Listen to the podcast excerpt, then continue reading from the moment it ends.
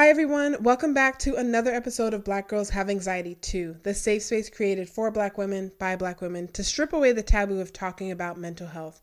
You'll hear from mental health professionals and advocates, as well as Black women sharing their experiences as we break down the complexities, explore ways to heal, and support each other. My name is Ashley. I'm your host. Whether you're a seasoned regular or this is your first time tuning in, thank you so much for your support. Now, let's get into today's episode.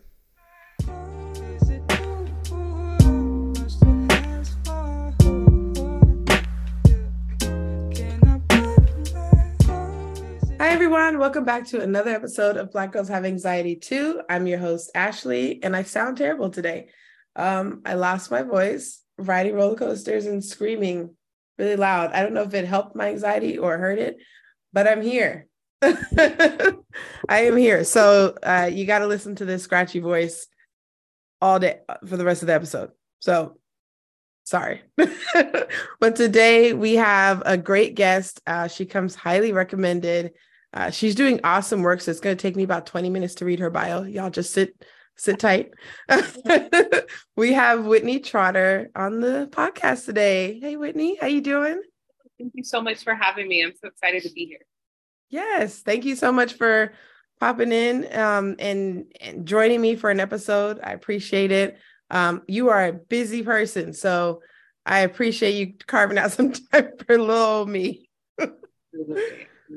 Um, you guys, I'm going to tell you a little bit about the great things that Whitney's doing. Um, and then we are going to hop into our Fast and Curious segment. So before we do that, um, Whitney is a dually licensed registered dietitian nurse. She's also a yoga instructor. Hey, love when the yogis come on. um, and she is currently working on her doctorate degree to become a psych a psychiatric nurse practitioner. She's got over 10 years uh, experience working as a registered dietitian, uh, serving various communities such as the HIV AIDS community, as well as working in the eating disorder field. Um, she has also previously worked as a pediatric emergency room nurse. Uh, she's a member of her county's Rape Crisis Center. Uh, she co founded an anti trafficking organization called Restore Corps, uh, where she now provides medical training to the community focusing on human trafficking response. Um, she is a former nutrition and she is the former nutrition and nursing director of a residential PHP and IOP center. Um, she's also an anti racism educator, consultant, and human trafficking adv- y'all. I can't speak. I sound terrible. Human trafficking activist. I promise I can read. She's you sound great. Thanks. She's also the owner and founder of Bluff City Health, a private practice specializing in bridging the gap in the eating disorder field of equitable care and social justice. Uh, this past year, she uh, also created the first ever BIPOC uh, eating disorder conference um, and started BIPOC Eating Disorder Awareness Week. So if you saw that hashtag floating around, she is the reason why. Um, and one thing she forgot to put on her bio, she was actually interviewed by Essence earlier this year. The name of the article is We Need to Talk About Eating Disorders Within the Black Community. So she is doing all of the things. Like I said, I don't know how she had time to carve out for me, but I appreciate it. um, you are doing awesome, awesome work. And if you guys can't tell based on her bio today, we are going to be talking about eating disorders something that we uh, have not talked enough about on this podcast. So um, I waited to do this episode three years um, to until I found the right person to bring on to to discuss this topic. So before we get into the good stuff, we are going to do our fast and curious segment. So for anybody that's new, uh, that basically means I'm going to ask Whitney a bunch of random questions for three minutes, and she is going to give me your quickest answer, or if you have a story behind it, you can tell us a story. You ready? Absolutely. All right. What is one superpower that you wish you had? Ooh, superpower. Uh, I would say all knowing, like to be able to oh. infinite amounts of wisdom. Oh, I love that. Do you think you would get bored at some point? I don't know. I feel like there's so much out there. Like I don't know. I don't know. Maybe. I love that. Um, what was your favorite game to play growing up as a kid? Hide and go seek. Oh, cute. I love it. Um, what was a subject that you wished you learned about in high school or middle school, but you didn't? Black history. Ooh, good one. Yeah, I think we're all gonna raise our hands on that one. Um, do you prefer sunsets or sunrises? Ooh, sunset. I I'm like allergic to them. I hate. Me too. Me too. I thrive after like 5 p.m. I'm yeah. I'm in it. Um, what is your favorite breakfast? French toast and bacon. Ooh. Okay, maple syrup or like regular syrup? Hot maple syrup, like a or like a warm maple syrup. Yes. Oh, yes. Love it. Um, what do you wish was illegal? Guns. Guns. Yeah. Okay, we're rocking the boat out the gate. I love it. We we just we have so many healthcare workers uh yeah. just in our state that have been like just victims of gun violence. So I mean, and just what we know nationally that's been going on. So yeah. Oh, I love it. Um, if you could pick uh what's the scariest movie you've ever seen? Oh, The Exorcism or The Exorcist, one of those. Yeah, that thing that was. I'm like, that's too much. Yeah, it shook me. That shook me for yeah. months after I watched it. Yeah. If you haven't watched it, don't, don't bother. Just don't leave bother. it alone. Leave it alone. Um, if you could take a vacation anywhere for six months and you can bring three people, where would you go and who would you bring? A vacation anywhere? Oh, that's so hard. There's so many places I want to visit. You can pick multiple places. Like if you want to okay. just go on a like a world tour for six months, you can do that. Yeah, I would do a world tour: Hawaii, Fiji, Spain, South Africa, and Rwanda.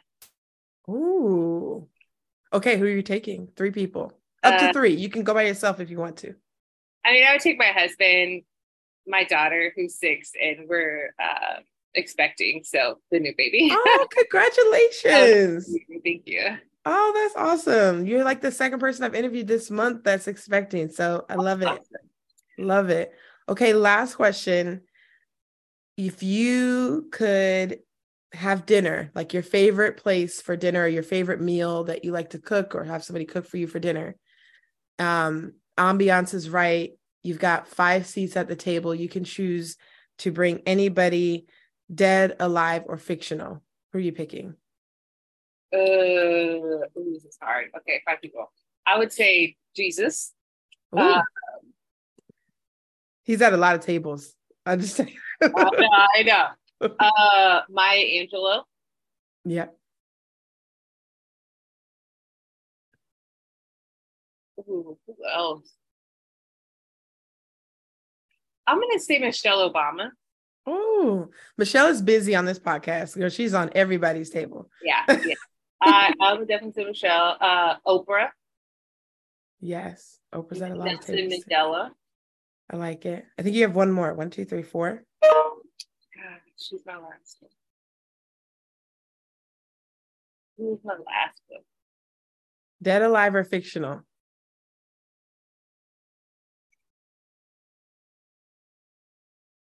You know, I'm gonna actually say Whitney Houston too. Ooh, yeah. She's gonna bring the fun. after her. Really? Mm-hmm. Mm-hmm. Oh my gosh. Okay, what's your favorite Whitney Houston song? Oh gosh. Oh, there's so many. You know, the one I that's been on repeat lately at our house is The Greatest Love. Yeah, that's a beautiful song. Oh, that, I don't think there's been a voice like hers since then. There hasn't. Yeah. There ha- yeah, I totally agree. Yeah. Oh, that's such a good table. Yeah. I love it. Um, Thank you for playing Fast and Curious with me. Oh, that was awesome. We're going to hop into our mind game segment. And our mind game segment is basically where I give y'all some mental health trivia. And this time I won't make I won't make you wait until the end of the episode for the answer. That's what I usually do, but we're going to switch it up for today.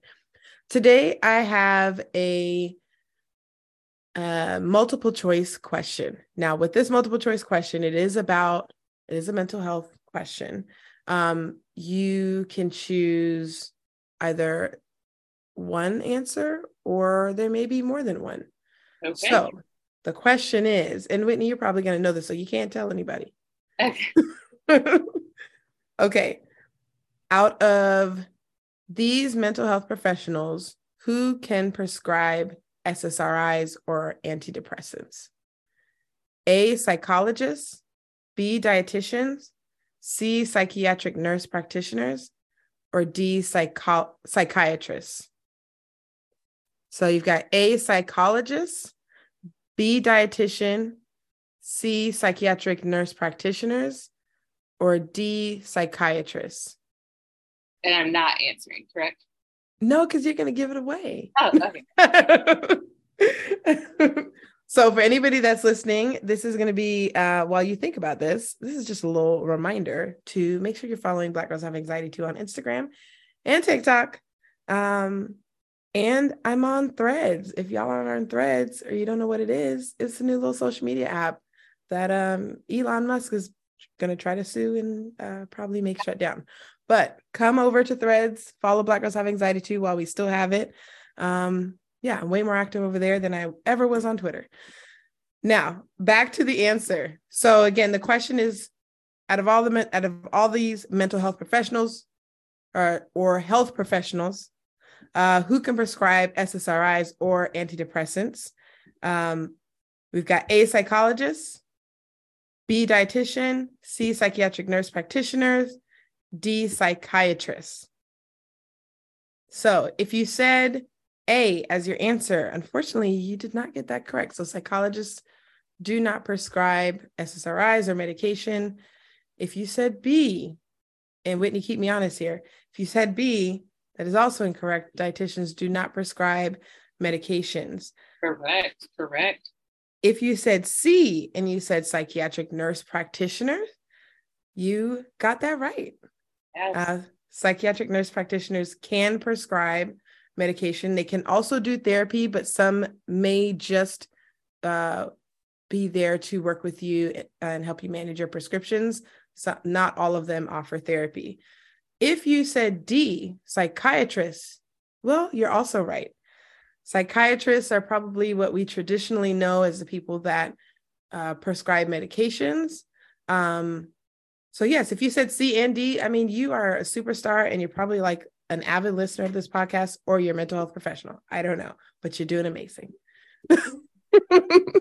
so, thank y'all for playing mind games. We're going to hop into what's the psych T. So, of course, today we're talking about mental health disorders, or not, not mental health disorders. We're talking about eating disorders, which is also a mental health disorder, if you didn't know. Uh, eating disorders. I I wanted to bring Whitney in particular on the podcast today because um, I don't think we talk enough about eating disorders within the Black community. Um, and I think for me, it's been kind of tough to find people within our community that are doing the work like you're doing the work. So I did some digging. Excuse me. I found some really interesting things, some of which I knew, some of which I didn't know. So, um, and of course, you guys know I'll put all these links in the descriptions, but I found that uh, eating disorders are mental health are a mental health illness that affect 28.8 million Americans uh, during their lifetime, and that's according to National Association of Anorexia Nervosa and associated eating disorders, aka ANAD. Um, I wanted to ask you, Whitney, like, how did, what are some of the, like, um, what are some of the most common, like, misconceptions when it comes to eating disorders? Because I think the fact that so many people have my 28.8 million people is a lot of people. And I feel like we walk past people every day that we yeah. may not think have them. Absolutely. That's, that's a great question. I think some of the biggest misconceptions is who has an eating disorder. For so long, you only saw thin, white, affluent, able bodied women kind of as like the marketing stereotype of who had eating disorders. And so I think there's a lot of misconceptions, specifically in the Black community, um, about us also having eating disorders. We know mental stigma. Men- mental stigma is still something that's very pervasive, and we're, we're mental health stigma is something that's still very pervasive in our community that we're working through. And bringing um, terminology to. And so I think that is one of the biggest misconceptions. I would say the second misconception is people assume eating disorders based on like body size or body type, like that you're always thin. Um, and it's kind of parallel to the HIV community. I actually started working eating disorders um, as a result. I was an HIV AIDS dietitian for my county. And there's so much stigma associated with HIV and AIDS, but we always thought of people that had um, advanced stage AIDS as like emaciated mm-hmm. and cachectic. And that's often what people assume those with eating disorders will present with as well. Yeah. It's um it's really interesting because I think if I won't say all of us, but I think if a lot of people just right now thought about, and this is maybe a little exercise we'll do, think about um the first eating disorder that comes to mind and paint a picture of what they look like in your head. And I think it it oftentimes falls in line with what you just mentioned, which is somebody who is thin, somebody who's white, usually a woman, usually young, um, when the reality is much different than that. Um, Black teenagers are actually 50% more likely than white teenagers to exhibit bulimic behavior, such as binging and purging. And that's according to the Center for Discovery Eating Disorder Treatment.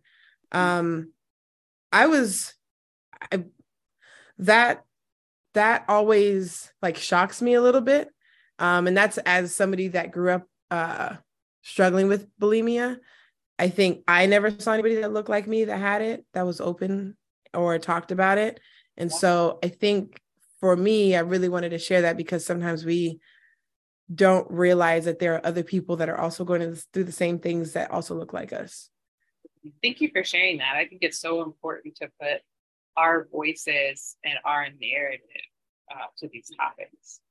Yeah, it's something that I've been wanting to share on this podcast, but um, also there's like a level of shame that comes with that and vulnerability. So, um, but yeah, I think that it's really important for us to know that there's other people that look like us, that sound like us, that dance like us, that uh, are going through similar things. Um, I found another uh, another um, finding uh, basically talked about how people of color and individuals within the LGBTQ plus community face unique challenges that put them at a higher risk for developing an eating disorder.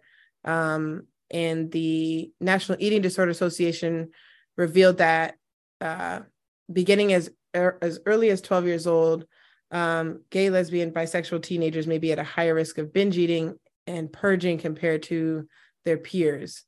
Um, is that something that maybe you have seen in the work that you're doing?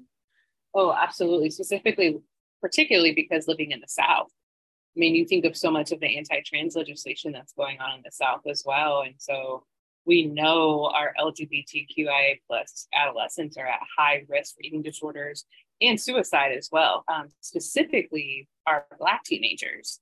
And so, um, definitely when assessing for an eating disorder, always assessing for self harm, suicidal ideation, and things like that as well. Yeah. It's, um, it's a it's tough because I feel like there it's such a it's layered within our community.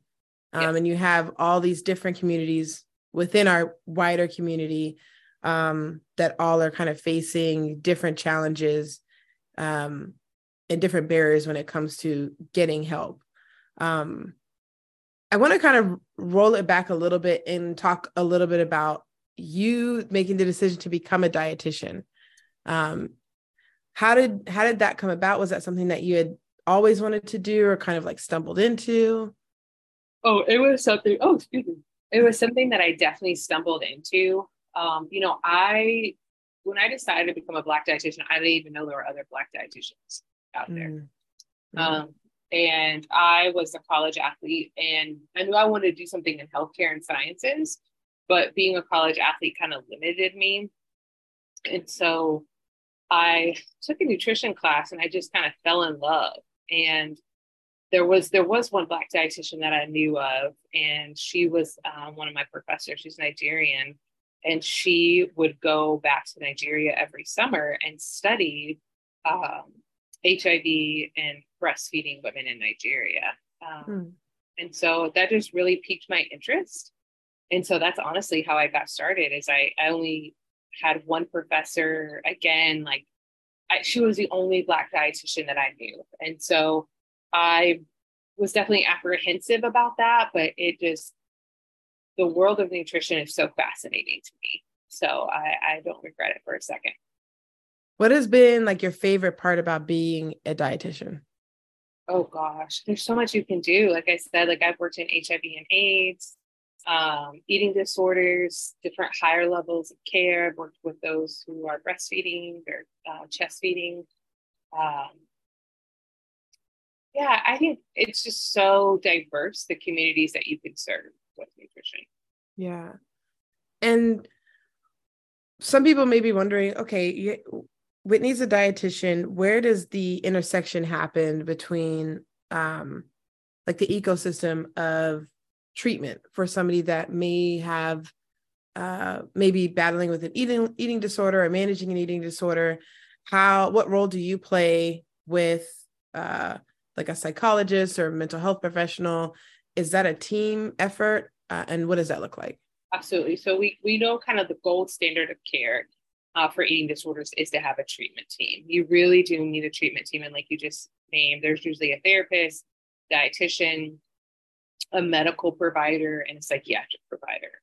Mm-hmm. And so the dietitian really is responsible for addressing what is the disruption between food and body you know, talking about body image. Um, I review a lot of labs as a dietitian as well because we know that eating disorders um, can accompany, accompany a lot of medical complications as well. And so the dietitian is so integral in kind of that role of eating disorders that it's really important to understand the value of the team uh, mm. working with somebody that has an ED. If there's if there's one thing you could change or improve about the dynamic of how you how that team looks or works together what would you change?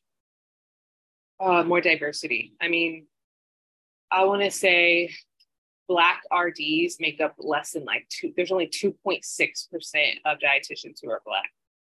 So wow. um, you know and i don't even know that we we looked at the map this is probably about three years ago we actually did a map and there wasn't even a Black EDRD in every state available. Wow. And so, like in Tennessee, to my knowledge, there's me and another therapist, and we're the only Black trained eating disorder therapists in the entire state. Wow. And so, I think that is one thing I would train that I would change is just more training and um, increasing the diversity. Uh, yeah.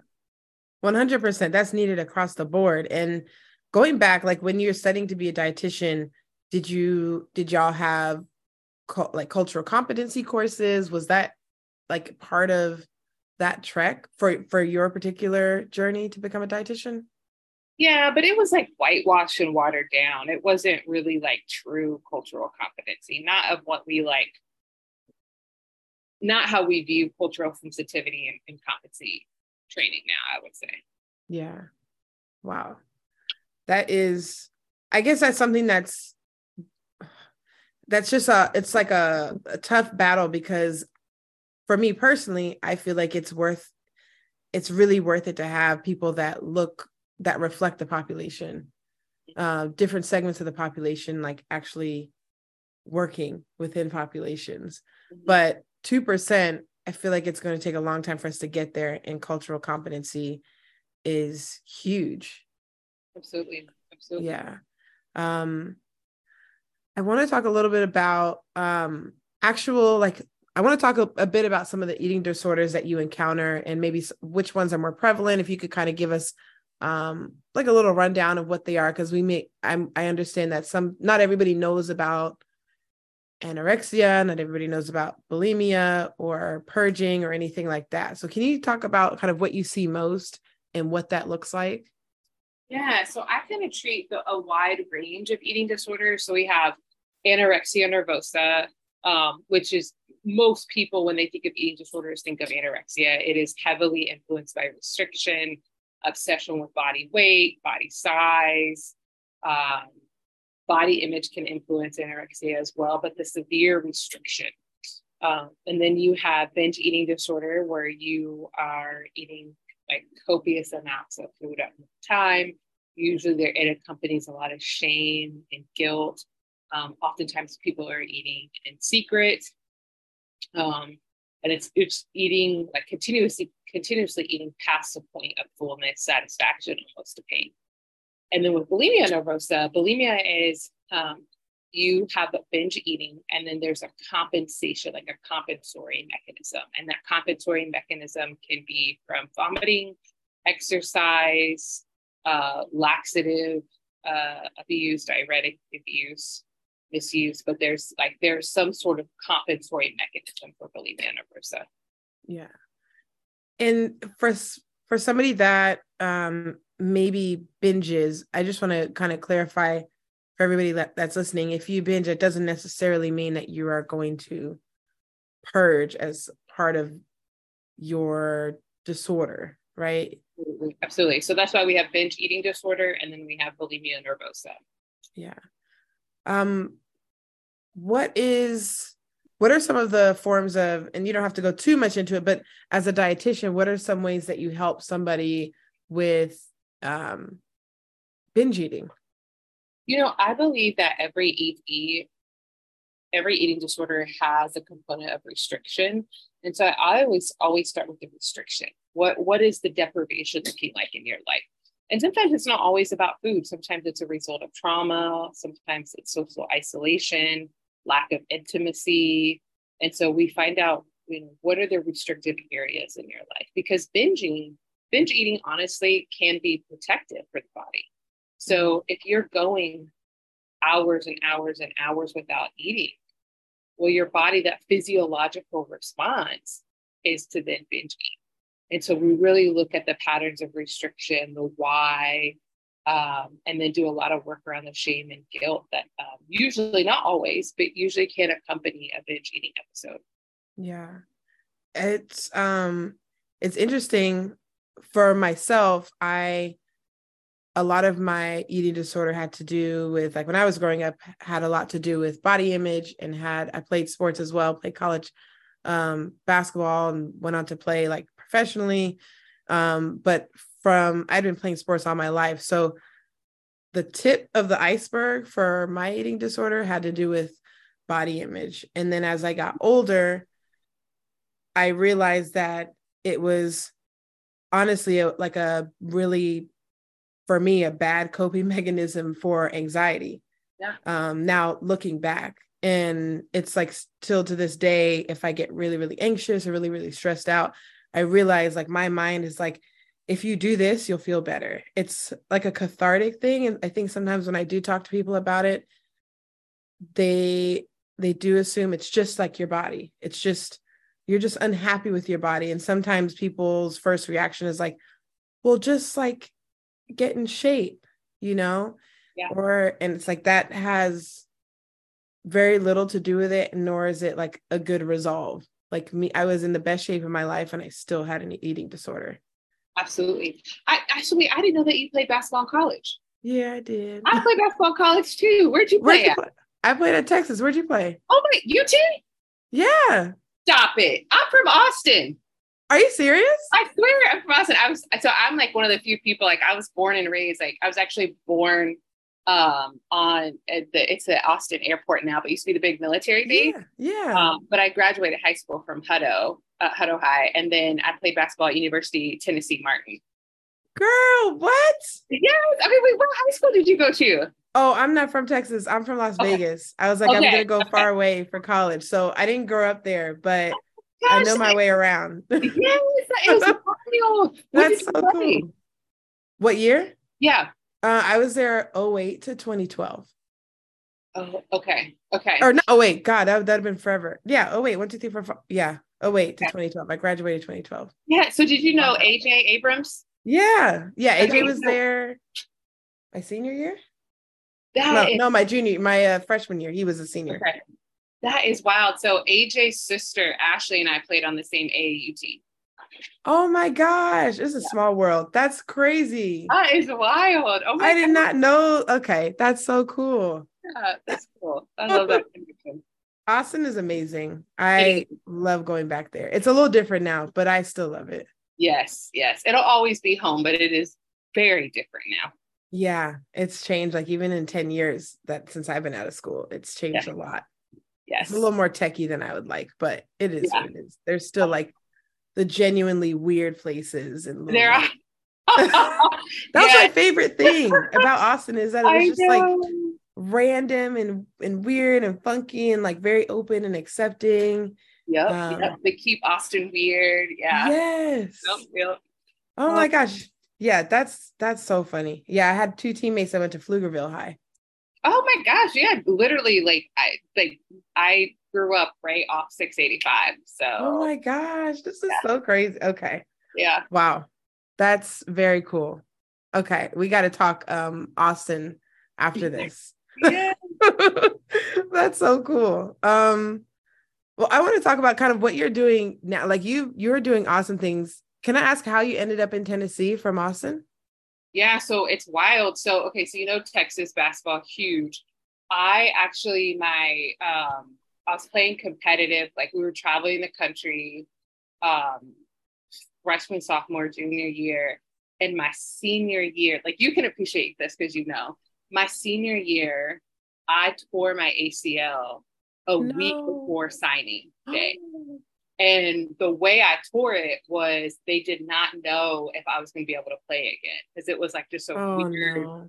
ACL tear. I know it was wild. I, will never forget. Like we, I was playing in Pflugerville. I was playing wow. in, like just messing around, like just a fall pickup league, and um, I went down and I just knew. And my dad like came on the court, carried me off, and we went straight to the ER. Um, but you know, if you aren't like I was, ver- I had verbally committed to some places, but yeah.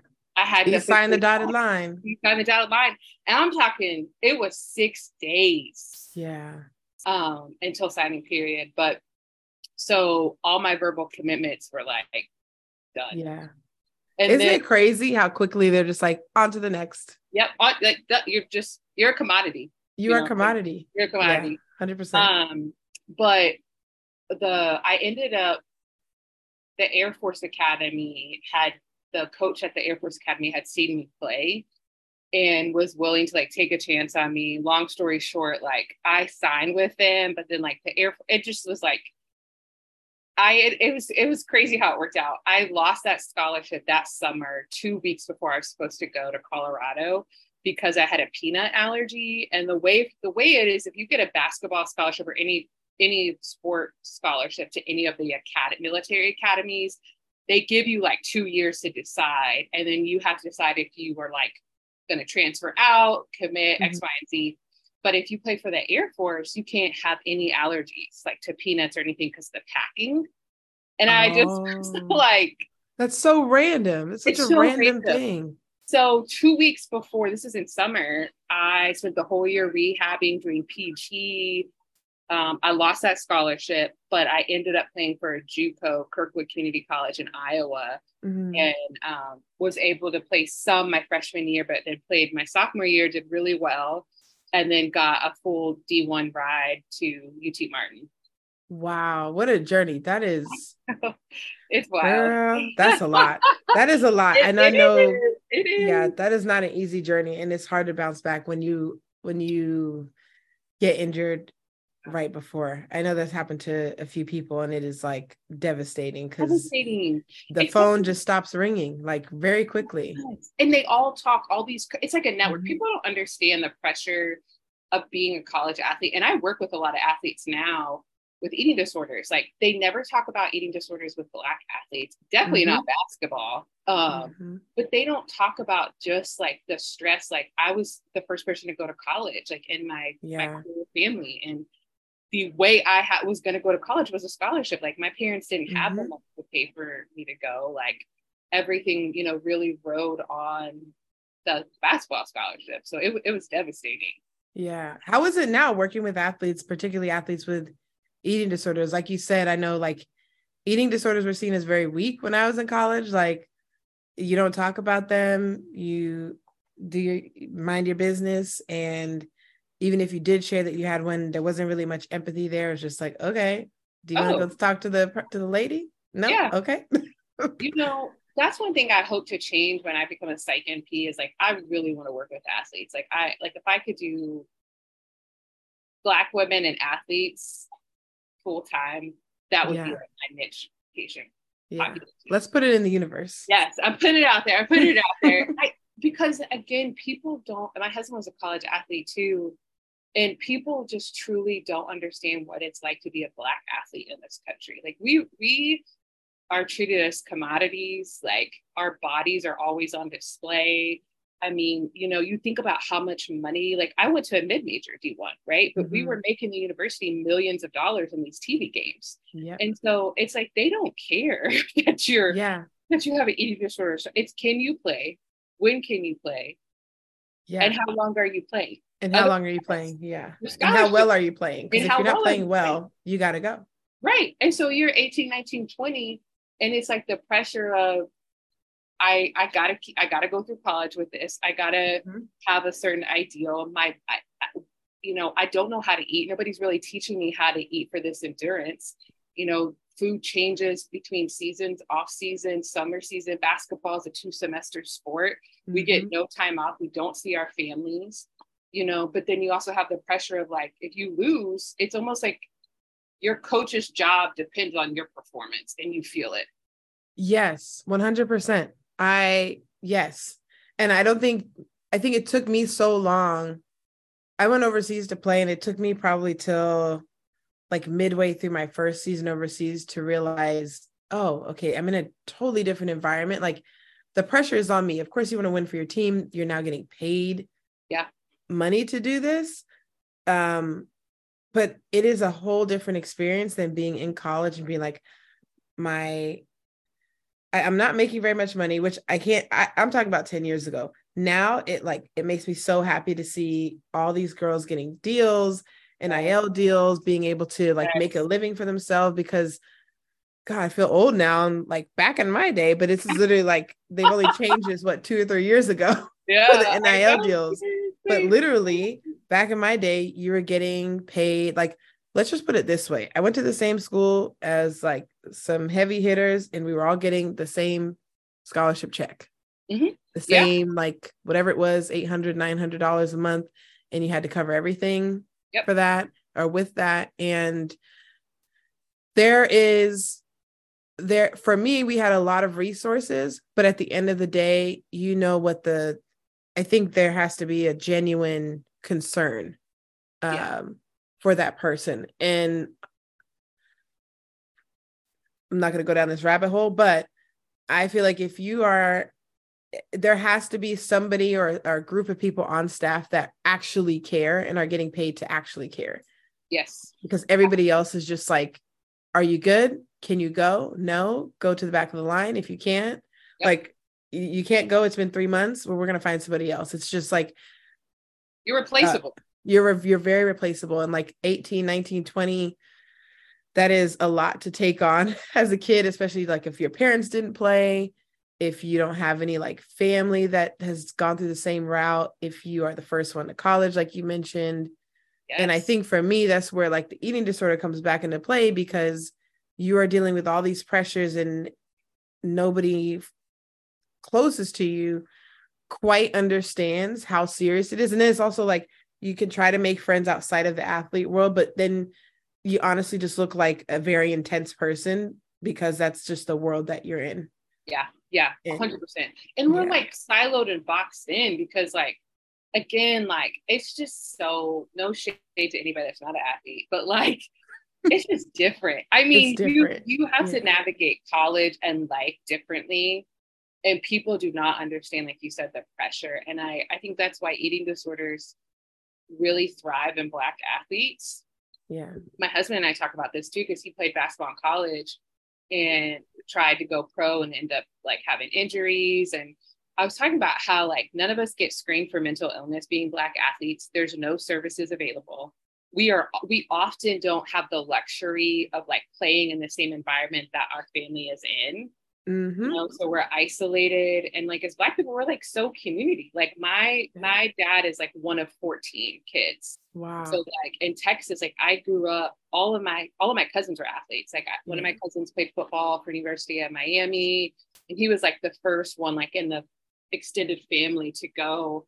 Did pro a little bit, and so to have to go out of state is so isolating. Mm-hmm. And then again, it's like nobody is thinking that a black athlete has an eating disorder or a yeah. body image. Like there's no checks at all with us. They assume like if an athlete does have an eating disorder, it's going they're going to be white, and they're usually doing like wrestling, rowing, gymnastics, yeah, swimming or something. Swimming, yeah. you know. It like, falls in line with like the somewhat like skinny like I feel like the attention when I was in college was often on like the white girl that was getting very skinny and like you could kind of see her shoulder blades and like you could see her spine.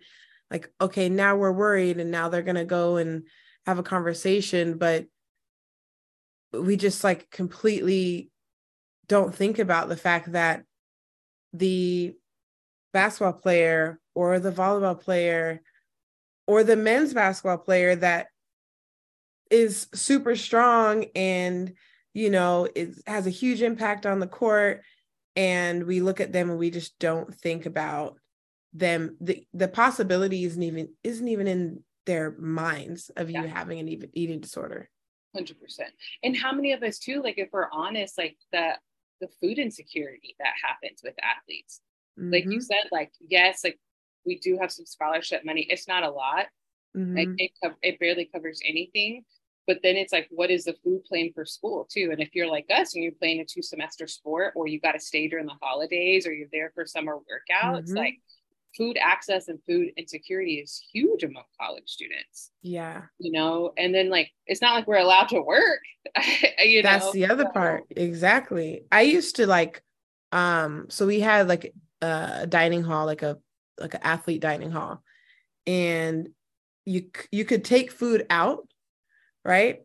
And for my first couple years i would mind you nobody's teaching you how to like uh financially manage the $700 that you get. Yep. so you're just there's that added onto it. And then if you're not in a place where you can go and ask your parents continually for money or if you have a good relationship with your parents like i would just hoard food. And so I would like bring little containers. Like you got, you could bring, you could take out two containers of food, but I was, you know, I was trying to make my way. So yeah. I brought my little containers and I would like throw my fruit and pack it in this bag. I put myself in this bag. I'd be under the table doing it. And then I just jam pack like my containers of food with like food for the next couple days. Yep. So that's not to say that we like I have to say I had a really good experience at Texas in terms of like we had a lot of support, we had like you know, but I think at the end of the day regardless of like what level that you're at, um there's going to be people or athletes that don't have the luxury of like calling their parents and like getting some help. I could do that. I, I that was a privilege. Yeah, and it wasn't until like getting there and seeing other people that are uh, did not have that luxury of like, I got to book a flight home. Like, oh, we have three days off. I can book a flight home or I can drive home. Some people didn't have cars like the whole time they were there. Yeah, some people yeah. didn't have like parents that were in stable positions. So, um, and some people had eating disorders. And it was uh, when you see how one person shares uh, their eating disorder with the coaching staff or the training staff, and you see how they're received, or they're blown off or made fun of in front of other people, um, it is a big red sign for you to never do the same. Absolutely. Absolutely. Yeah. Absolutely. So oh it is it's it's tough out there so if you have any friends if you're an athlete like take care of yourself um use the services even if it means you got to go outside of you know like go to the I don't want to say normal, but go to the non-athlete services because sometimes maybe you can get a little further with them. Yeah. Um. I want to kind of get into because obviously it's interesting now looking at your bio, all of the work that you're doing. It makes even more sense given like your trek as an athlete. So, can you talk to me about? I know particularly you've started the uh, BIPOC Eating Disorders Conference. So, what what is that, and um, like what can people expect from there? Yes, I'm so glad you asked. I, it's one of the things I'm professionally just so uh, in awe and happy that we did. Um, so prior to 2020, I, so I've been a dietitian since uh 2011 and i did not know there's very few dietitians of color even fewer black dietitians like i said earlier and so when i really kind of went full time into eating disorders i usually would be the only person of color like clinician wise like in a lot of these spaces and it just got very depressing very isolating there's a lot of cultural nuances um, there's just a lot of cultural nuances with eating disorders, you know, yeah. that just when you think of particularly those who are Black women in this like resiliency motto and the strong Black woman um, type that is kind of forced upon us. And so 2020, the height of 2020 in the summer, when there was so much racial and social unrest, I had a private practice and um, it was just really, really hard. There was, I live in a black city. Memphis is like blackety black, which I love. Mm-hmm. Um, but there was just so much racial unrest and i was really struggling being the only black eating disorder provider in the city and so i kind of sought some community and we formed a peer a black eating disorder peer group with rds around the country um, but it just became more apparent that there are people of color that are doing the eating work we just don't we get overlooked all the time you know i i recently was asked to headline a conference this was last year now, mind you, I'm a dietitian, I'm a nurse. I've been doing this 14 years. I own my own private practice. I'm about to have a doctorate degree. Okay, um, doctor. Yeah. um, and they still tried to pay me less than my white counterpart, who wow. was also asked to speak. And so I think that it just happens so often in the ED community that I really was like, I want to start something just for us. Um, it's open to anybody and everyone, but you only are learning from people of color that work in the eating disorder field. And that's and it, it's intentional because again, like I said, we're often um, overlooked. We don't usually get asked to speak at a lot of eating disorder conferences, and if we do, we're like kind of like a diversity token. Mm-hmm. Um, and so I just wanted something like that just celebrated all of us. And so um, I called one of my good friends and I was like, "Can you help me plan a conference?" and she's a black dietitian as well. And she was like, yeah, let's do it. Um, and so here we are. It's our second year. So it's actually next week. So um, oh, that's awesome. Where where is it? What city is it in Memphis? So it's virtual. So it's all oh, virtual. Oh, nice. Yeah. So it's all virtual, which is nice. Um, and it's really interesting because this year we actually have three people who are clinicians not in the US that are. Uh, oh, wow. Speaking. Yeah. We have a Black male therapist in the UK who's speaking on eating disorders in men. We have um, an Asian dietitian who is uh, Asian Australian who's speaking on eating disorders and dancers, ballet. That's her background.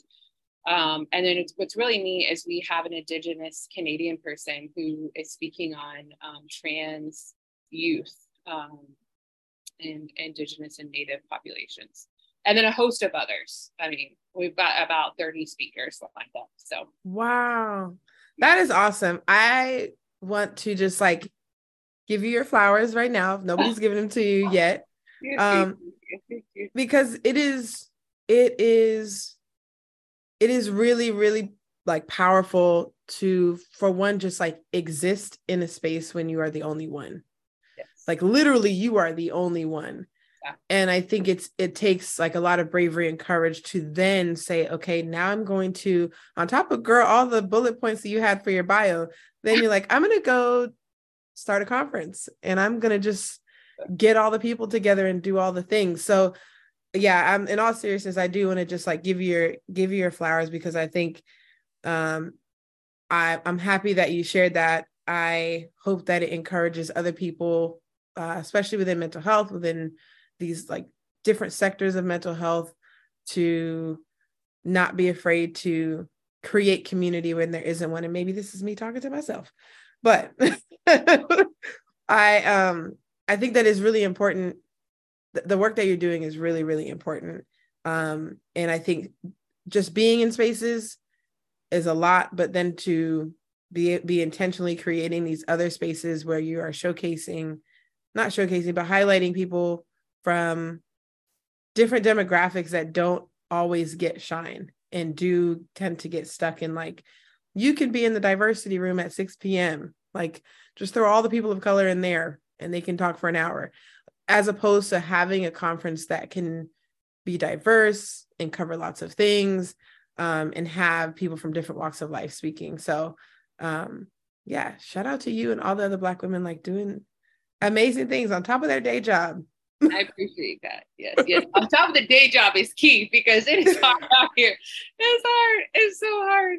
Oh yeah, it's definitely not easy to do even more um, than your nine to five acts for and your private practice and all that good stuff. But um, Whitney, I, I would keep you here for another hour, but I'm not going to. Oh, um, I really appreciate you coming on the podcast today and um, sharing your journey. And uh, I'm excited that another Hooper is on too. Yeah. I think I've only had like one other person to play ball. So really, oh my god, wow! I can't believe we made that connection too. That's so awesome. Yes, that's that's okay. When I'm, I'm gonna hit you up whenever I'm in in Memphis. So yes, um, yes, please do, please do. I I know that by the time this episode drops, that we may uh it won't be, of course, in time for the conference. But can you tell everybody if if they're interested in maybe I don't know if you're doing like recaps or going to be posting like uh recorded webinars where can they find information about maybe next year's conference? Absolutely. So my Instagram, whitneytrotter.rd, um, and then BIPOC Eating Disorders Instagram as well. Perfect. And if they just want to reach out to you directly, is there anything else, any other avenues and try how to get a hold of Whitney? I would say just Instagram uh, is usually the best bet. You could just slide on into the DMs and she answered she answered me doc so so make sure y'all uh slide into the you know there's always a chance of rejection but absolutely absolutely. Listen i've been shooting my shot all the time. I think i like slid into it was somebody famous because i was looking for like a key opening speaker and you know i was just left on read. That's okay you gotta shoot your shot you know you gotta shoot your shot exactly you never know you never know but um I will make sure to add all of Whitney's information into the description. I'll also throw in some links from the articles that I was pulling from earlier today. Um, make sure you guys go follow Whitney. Uh, she's doing amazing work. Um, make sure that you keep an eye out for next year's conference and any other events that she's doing. Um, if anything else pops up, I'll make sure to share it on our page as well. Make sure you're following uh, Black Girls Have Anxiety too on Twitter, TikTok, and Threads. Um, but yeah, thank you, Whitney, so much. Thank you to everybody that's listening. Whitney, I appreciate you um, for coming on today. Thank you for having me. Thank you for having yeah, me. I, I appreciate sure. the invite. Yes, for sure. Um, and thank you to everybody that's listening. I will catch y'all on the flip side. And my voice will be better next time, hopefully. All right. Bye.